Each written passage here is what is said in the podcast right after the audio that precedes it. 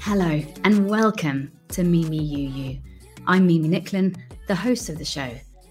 This podcast is anonymous and it's audio only, without names, to protect from unconscious bias or judgment and to allow true empathy to grow.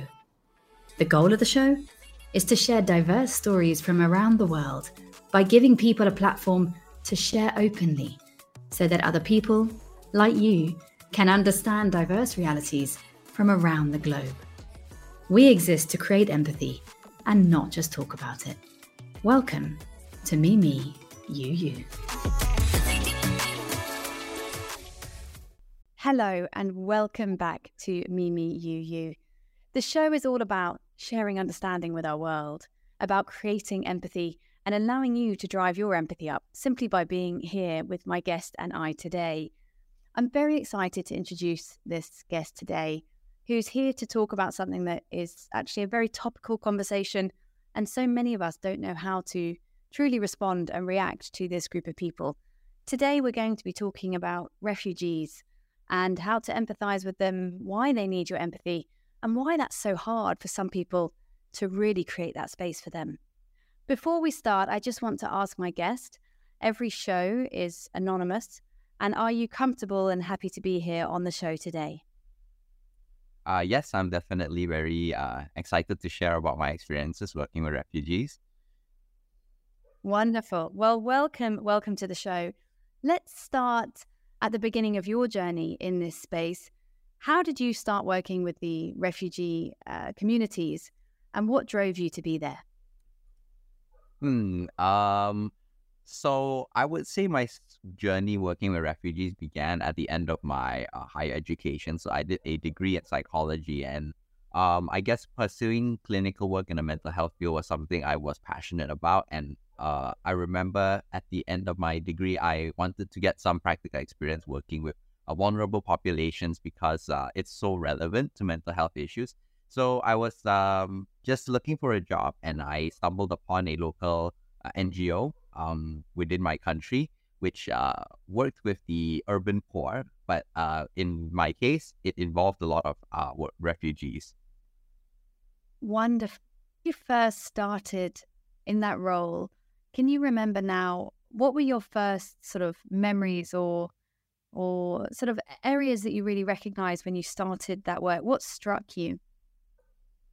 Well, I joined my uh, workplace in the middle, in the height of the COVID 19 pandemic. So uh, I remember it was quite shocking to me because, uh, like, coming from a middle upper class family, it's, you know, you're in a pandemic, locked in at home, and you have all of your resources. You can just sit at home, use the internet, you have food. But a lot of the people I worked with in my workplace don't have that luxury when they aren't able to go out and about. They really literally have nothing to eat. My gosh. So, uh, yeah, it was kind of shocking disconnect I saw. And yeah, it, it was very eye opening for me when I first joined. Mm. And the people you were working with, could you communicate with them? Did they speak a language that you were able to understand? Mm, yes. So um, most of the refugees I worked with have actually been uh, staying in my country. Uh, I think uh, would it be okay for me to share where I am? Where I am Ab- based? Absolutely, of course.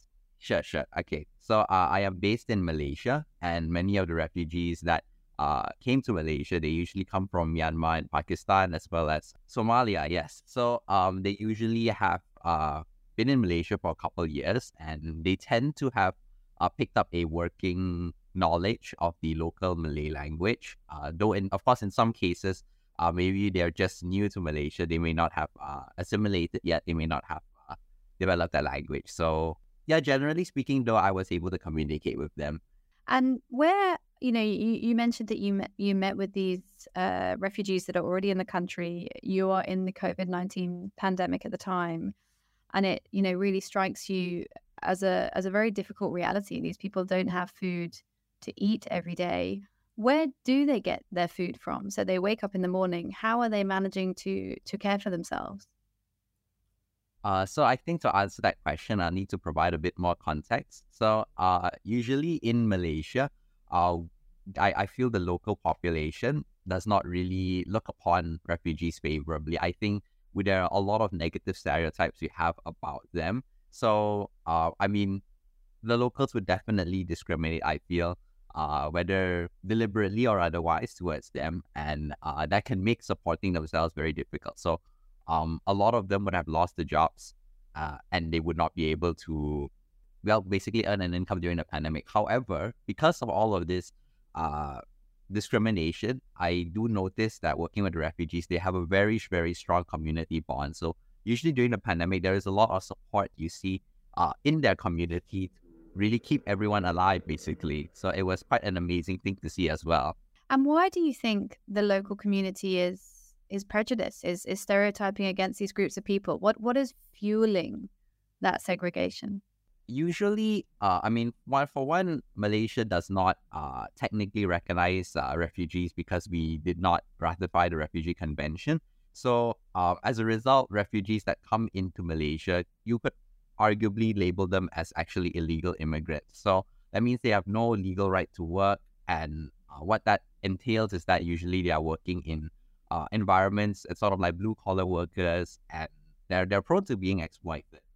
I think uh, for the average Malaysian, your interaction with refugees is usually they are the ones who is doing all of the menial tasks, and I think a lot of people might consider them as like low class, and I think that gives them a very negative stereotype towards them. And I think we also have this uh, stereotype towards the poor where they could be sort of criminals, even though uh, I didn't really see that very often when I was working with them. And let's talk about how these refugees got to Malaysia. And of course, there's various journeys that, that bring people to the shores. But on the whole, where, you know, you mentioned some of the countries these refugees are coming from, how are they ending up in Malaysia? Are they coming by land? Are they coming by sea? Uh, so because there are various different refugee groups, uh, it depends from uh, country to country. La. So the ones from Myanmar tend to come uh, by boat. I'm sure uh, I mean, I've maybe heard of the Rohingya refugee crisis, where uh, we have uh, Rohingya refugees coming through boat uh, to various countries in Southeast Asia. So through boat is one of them. Uh, of course, they also come through land. Usually, they uh, employ human traffickers to uh, get them through land via Thailand into Malaysia. Uh, so that would be for the Myanmarese refugees. Uh, for the ones further away, like Pakistan and Somalia, they tend to uh, come via plane. Interesting. Okay, so tell us a little bit more about that because I think, you know, we have this perception that, uh, as I said, that refugees tend to, you know, come by the borders, uh, you know, via ocean, via land. But if they're flying, how are they getting into the country? How does that work?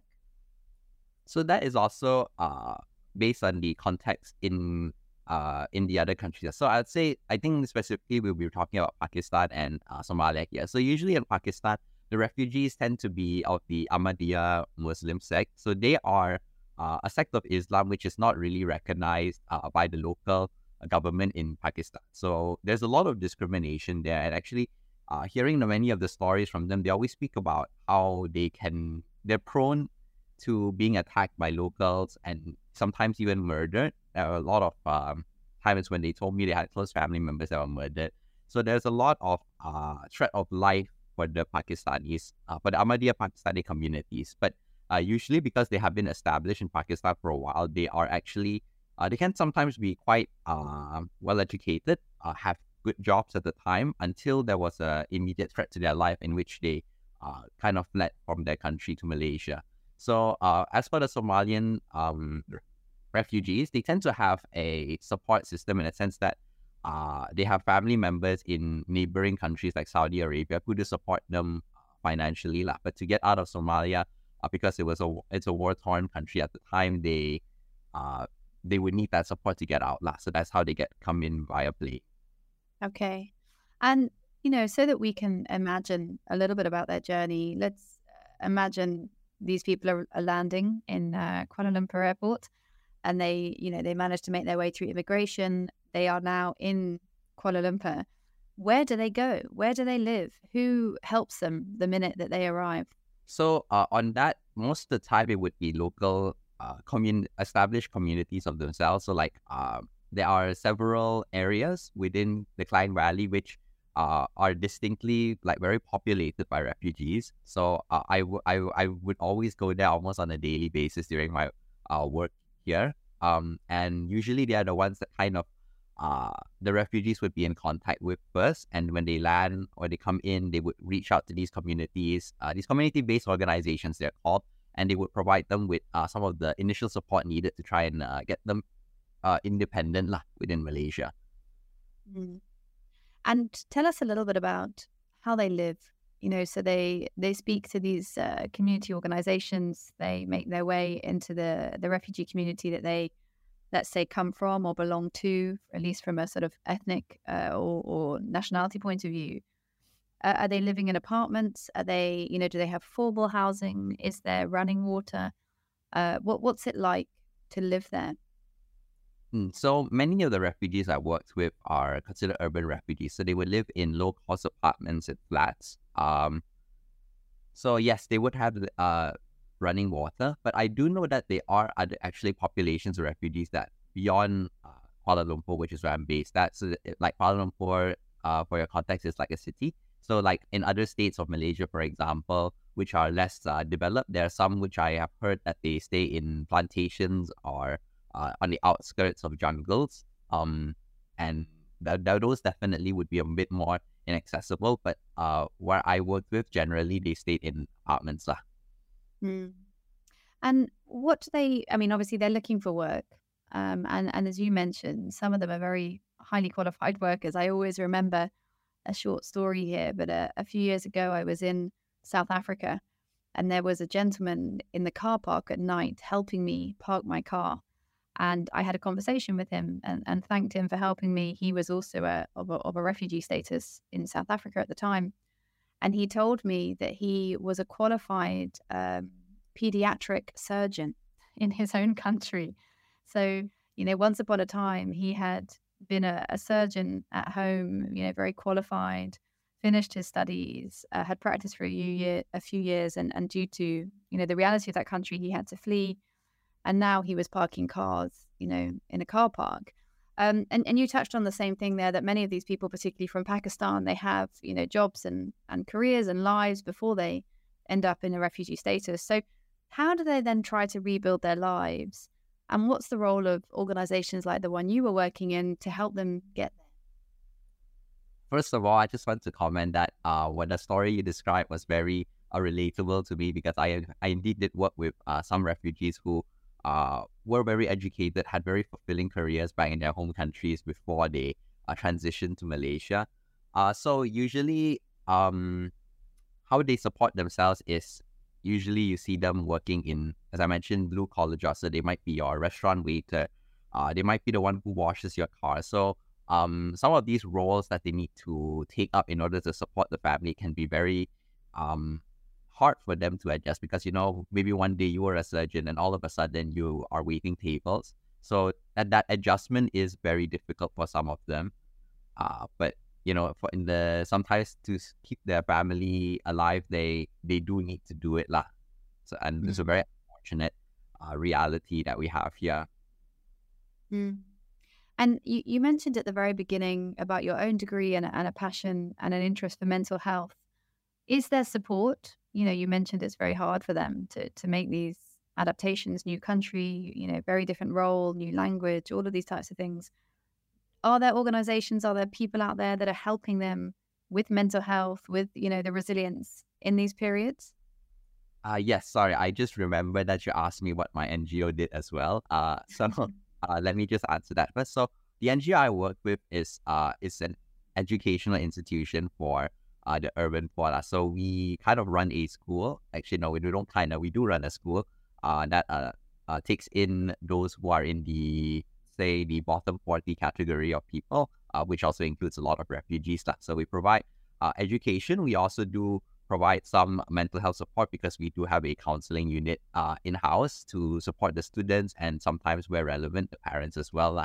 Uh, of course, uh, beyond my NGO, there are many other uh, organizations that do support refugees. So um, there are organizations that do look into, say, gender-based violence amongst uh, refugees. Uh, there are those like the United Nations who look into resettlement of the refugees. Let me think. What else? Um, there are also child protection uh, organizations as well that serve uh, specifically refugees. So um, they are well supported in the sense that there are organizations available, but unfortunately, it is the available resources such as funding or manpower that makes it difficult to just ad- address every single need uh, within the communities. And let's let's talk a little bit about the children. You you mentioned there there are some child protective services, um, and also some organisations helping with with gender based violence and that type of thing. Um, the children they they have schools, and, and I'm sort of imagining small children at this stage. You know, can they go to school? Are they learning to read? Are they learning to speak? What is it like for those children? Uh, so because uh, uh, Malaysia doesn't recognize refugees, uh, they the children aren't able to enroll into our local government schools. La. So uh, usually in terms of education, uh, they either go into sort of small community run schools uh, within their own uh, area, or they can come to uh, educational institution like my own, which uh, is would be a school for them la, that is available for them. So um, the problem with education for refugees is that they are also, you know, they don't have much resources as well. So it can be quite difficult for them to really provide a very holistic education. Most of them only provide it up to the primary level. Uh, my NGO did provide it up to secondary level, but because we are only one institution and there's so many, we're not able to accept so many students in La. So there, in terms of like secondary education, it's really underserved in Malaysia for the mm. refugees. And those those children, secondary school children that don't get into school, what do they then do with their days? How how what's an average day like for these teenagers? Well, usually if they are able to find work, they would actually be working even as young as 13, 14 years old. Um, otherwise, they could just be hanging out within the community, lah, um, which of course can open the way up to other social problems. Lah unfortunately, because they also do stay in areas which could be more crime ridden as well. Mm. And what type of issues are they? I mean, again, when we look globally at some of those issues around refugee communities, as you mentioned, there's crime, there's some gang risks in some countries. Uh, there are there are drugs, of course. Are these some of the issues that these young people are, are facing? I do would say that there that is uh, indeed a risk where they may join gangs as well, but um, based on my experience, actually, I did not really see um, that very often. But at the same time, uh, I do know there are more sort of difficult to reach com- refugee communities uh, within the Klang Valley that I did not manage to go to. So there are some areas which are even more uh, crime ridden than the ones that I am familiar with. So because I've never really worked with them directly, I cannot say with certainty like what is the sort of like percentage of those not in education that would uh, crime related activities. But from the ones that I did work with, um, it was actually quite not really a systemic issue. It definitely did occur, but um, it was not a big trend. But it could also be because that most of the ones I worked with were uh, students of my institution, so therefore, you know, um, they are they are still in the education system. Mm. And when you talk to them, these young people, students at the school you you worked within, what are their dreams? Where where where do they want to go? Do they do they see themselves as Malaysians now to some extent? They want to stay, or for them they want to go home. Is there a home? What what do you hear from them? Generally speaking, a lot of them have very similar dreams to kids, like local kids or kids from other country of their age. They want to be a doctor, astronaut. Um, they have all of the same ambitions. It's just that uh, a lot of the times they put their hopes in resettlement by the United Nations. So that, that would mean they would head into usually countries like Australia, America, and Canada. And that is where they would see their future at. But unfortunately, there is not really a date that the United Nations gives them on when their resettlement uh, is. So, I mean, it can be very uncertain for them and the family. Like, they could be resettled within a year, they could be resettled within the next 10 years. I've, I've met refugees who have been in uh, Malaysia for actually multiple generations. Um, in terms of their dreams, I feel it's the same.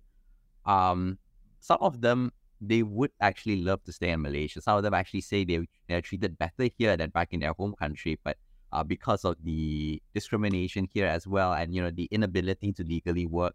Uh, those are some barriers for them to fully accept and assimilate into the country.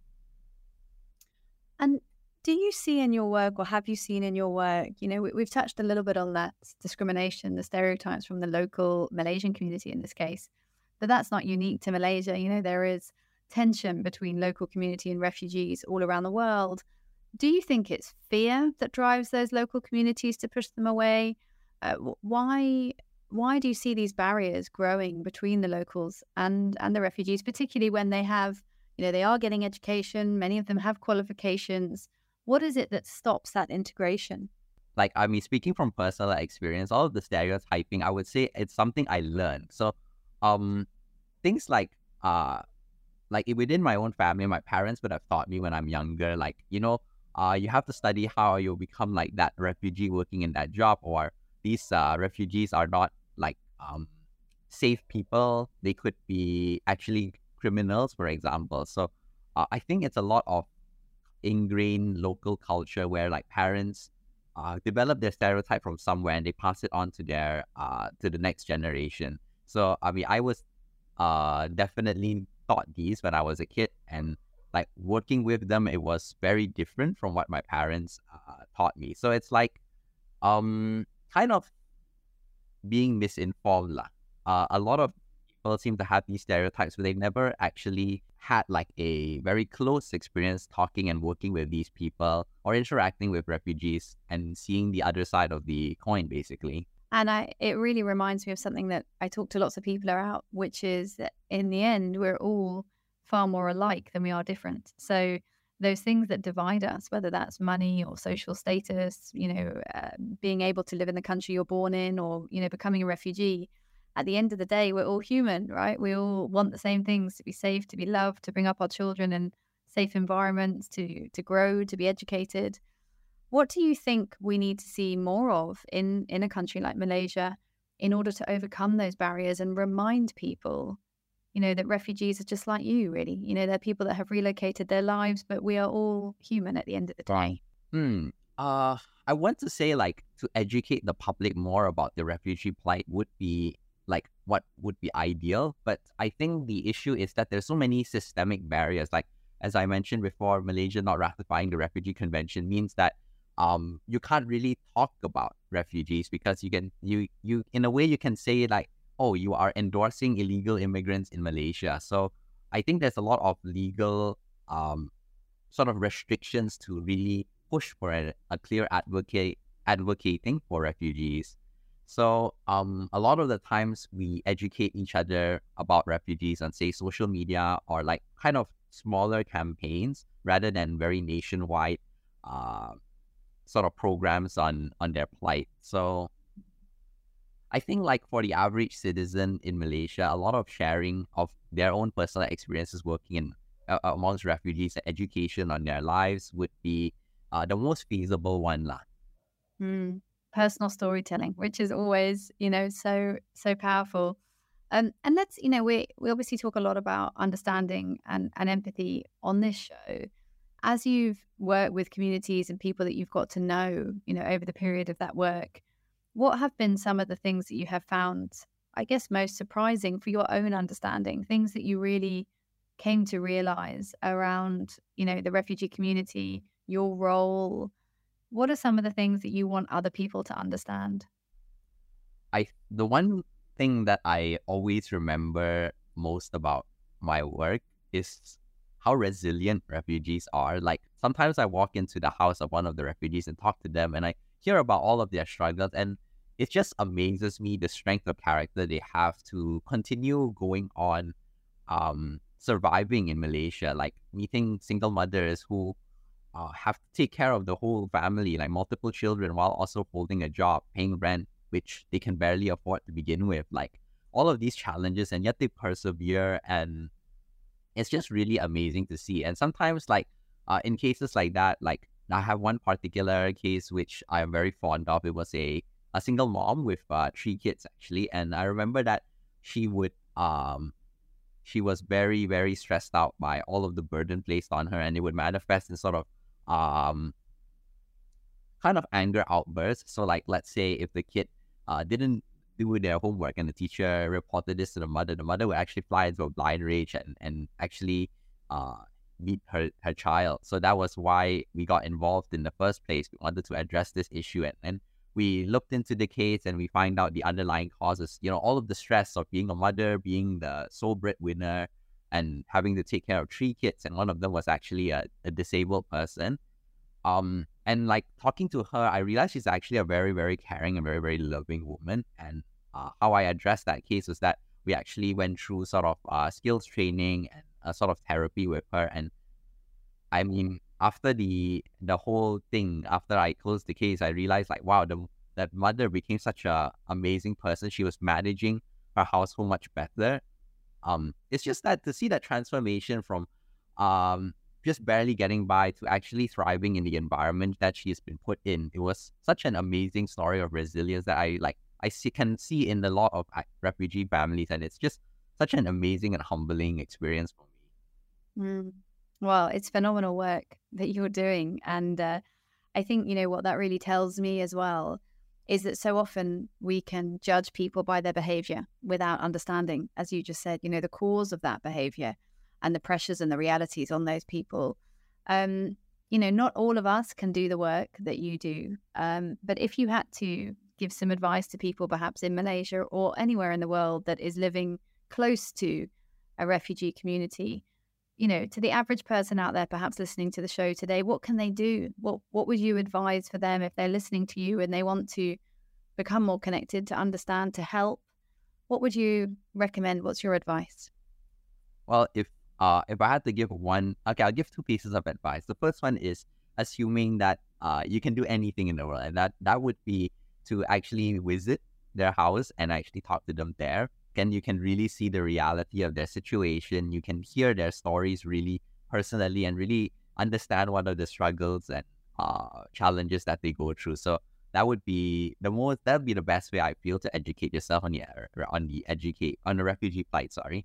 Uh, the second advice, which is probably more practical, I would say, is um, do kind of take note. Like, I think a lot of us probably have interacted with refugees and never really realized it. Like, a lot of the uh, people that, um, you know, in our daily life. I, for myself, I always uh, look at the people who are serving my table, for example, washing my car. Those are times when I see, hey, it's a refugee that is uh, doing this for performing this service for me, and I just remember how I worked with them uh, for several years. So um, I think that one is be very be mindful of the people that you work with, and do remember that every person has a has a very rich story to tell. And I think refugees have uh, very enlightening and very amazing stories that look delve into our human nature that that they can share uh, if mm-hmm. you have mm. the opportunity to hear it.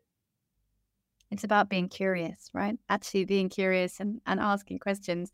And my last my last question for you really around that is from the work you've done with these refugees and you've spoken about their tenacity and you know their their patience and resilience really do would you say on their behalf that they want to be asked about their lives? Uh, do they generally, and of course, you can't speak on behalf of everyone, but do you think that there is an openness to tell their stories, to be included, to, you know, to to have those curiosities?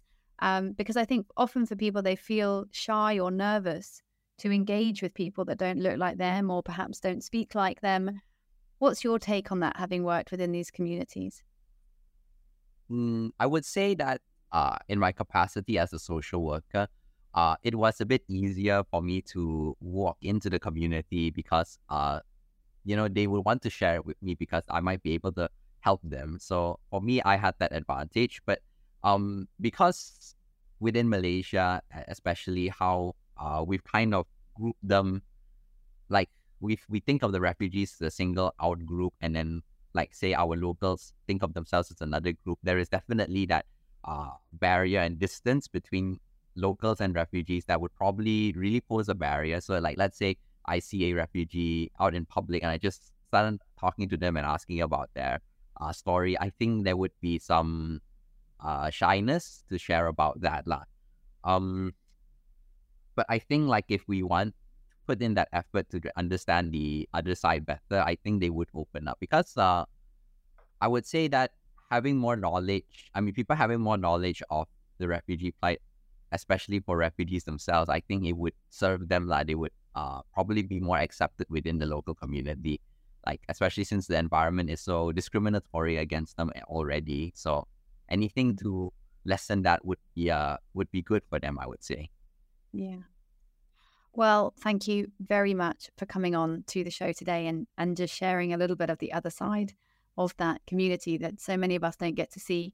My last question is around anonymity. The show is anonymous, but you are welcome to reveal your identity should you choose to do so.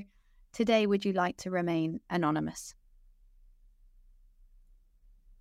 Um, that's a good question. I think I would be okay with sharing my identity. How should I go about that?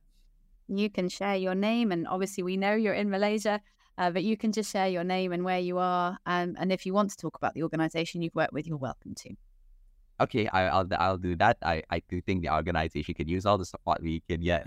So, uh, my name is John Kong. I'm based in Kuala Lumpur, in Malaysia. So, uh, I used to work so actually, I'm not really working with this NGO anymore. Uh, I used to work for one called uh, Dignity for Children Foundation. It's an educational institution for the urban poor that includes uh, stateless Malaysians, uh, refugees, and people in the lower income uh, bracket. Lah. So um, currently, I am I'm, I'm doing my uh, master's in clinical psychology as I, I feel like it's time for me to upskill myself. I, I would definitely see myself uh, doing some work for the community and for the refugees as well. I, I'm currently in a phase where I want to just uh, Im- increase my capacity. It was quite amazing to actually be working there and uh, actually interact with the with the community so closely and really see what is the impact you're doing and see the outcome of it. So if you guys are uh, are interested, you can look it up. It's on Instagram, Dignity for Children Foundation. You can see the work that we've done Amazing. Well, I will add the links to the Dignity for Children Foundation into the notes of the show so that we can share their work. I'm absolutely confident they can use all the support that uh, they get in the work that they do. And John, thank you very much for joining today and just bringing this message forwards and reminding people, as we've touched on today, that we are all far more alike than we are different, and that everybody has a story. And sometimes it just takes uh, taking a moment to really pause and listen to understand those that we're sharing our cities and our communities with. To all of our listeners, thank you for joining this really important conversation today. As I touched on in the beginning, the refugee crisis, the refugee reality is impacting countries all over the world. So, wherever you are, there is likely to be a community nearby that could use your empathy.